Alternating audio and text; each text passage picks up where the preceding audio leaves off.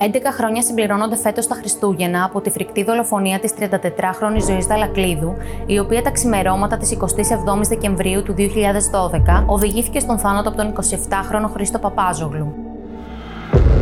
Η άτυχη 34χρονη έμενε μόνιμα στη Θεσσαλονίκη και είχε επισκεφθεί την Ξάνθη προκειμένου να περάσει τις γιορτές των Χριστουγέννων και τη Πρωτοχρονιάς με την οικογένειά της, όταν δέχθηκε δολοφονική επίθεση από τον 27χρονο στην πιλωτή της πολυκατοικίας της. Ειδικότερα στις 5 τα ξημερώματα της 27η Δεκεμβρίου, και ενώ η ζωή Δαλακλίδου επέστρεφε στο πατρικό της μετά από διασκέδαση, ακινητοποιήθηκε από τον Χρήστο Παπάζογλου, ο οποίος αφού τη χτύπησε με μανία, τη βίασε, την περιέλυσε με βενζίνη που πήρε από τα μηχανάκια που βρίσκονταν στην πιλωτή της πολυκατοικίας και την έκαψε ζωντανή Έπειτα τράπηκε σε φυγή. Οι γείτονες, ακούγοντας τα ουρλιαχτά της κοπέλας και βλέποντας τη φωτιά, ειδοποίησαν αμέσως την πυροσβεστική και έσπευσαν στο σημείο για να δουν τι ακριβώς είχε συμβεί. Μάλιστα, οι πρώτοι που επιχείρησαν να σβήσουν τη φωτιά και να σώσουν τον άνθρωπο που κεγόταν ήταν ο πατέρας και ο αδελφός της άτυχης 34χρονη, οι οποίοι συνειδητοποίησαν τη φρικτή αλήθεια μόνο όταν είδαν τα κλειδιά της ζωής στην είσοδο της πολυκατοικίας τους. Εγώ όμω πετάξα τις φωνές, βγήκα έξω στο μπαλκόνι, είδα τη φωτιά, κατέβηκα κάτω και ο άλλος ο γείτονας που είπε ότι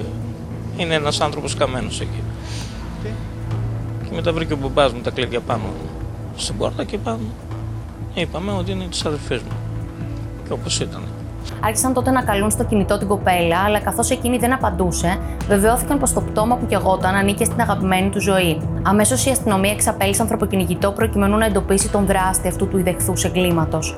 Έτσι, ύστερα από έρευνες, οι αστυνομικοί κατάφεραν να φτάσουν στα ίχνη του 27χρονου, ο οποίος, αν και αρχικά αρνήθηκε την αποτρόπαιη πράξη του, στη συνέχεια αναγκάστηκε να ομολογήσει, καθώς τα στοιχεία σε βάρος του ήταν συντριπτικά. Συγκεκριμένα, ένα αποτύπωμά του εντοπίστηκε σε ένα αυτοκίνητο στην πιλωτή όπου διέπραξε το στιγερό έγκλημα, ενώ στο σπίτι του βρέθηκε και το κινητό της 34χρονη. Έτσι μου ήρθε και το έκανα. Την ήξερα και μου άρεσε. Την είδα τυχαία μπροστά μου και την ακολούθησα. Της επιτέθηκα όταν έβαζε τα κλειδιά στην πόρτα. Θα με αναγνώριζε και γι' αυτό την έκαψα, είπε ο δράστης στην κοινική ομολογία του. Τελικά ο Χρήστος Παπάζογλου, που διατηρούσε μανάβικο στην περιοχή και έμεινε γνωστός ως δράκος της Ξάνθης, καθώς είχε επιτεθεί και σε άλλες γυναίκες στο παρελθόν, καταδικάστηκε από το μεικτό ορκωτό δικαστήριο της πόλης σε ισόβια κάθερξη συν 25 χρόνια για βιασμό, κακοποίηση, ανθρωποκτονία από πρόθεση και εμπρισμό. Ο εγκληματίας δεν κατάφερε να σπάσει τα ισόβια ούτε στο δευτεροβάθμιο δικαστήριο, καθώς τον Οκτώβριο του 2020 το μεικτό ορκωτό εφετείο του επέβαλε την ποινή της ισόβιας κάθερξης και 18 ετών για όσα έκανε. Ενδεικτικό της αγριότητας του εγκλήματος είναι ότι ο εισαγγελέας, απευθυνόμενος στο δράστη του αποτρόπου εγκλήματος, είπε: Ούτε ο Εμέρ Βριώνης δεν συμπεριφέρθηκε στον Αθανάσιο Διάκο όπως εσύ στη ζωή.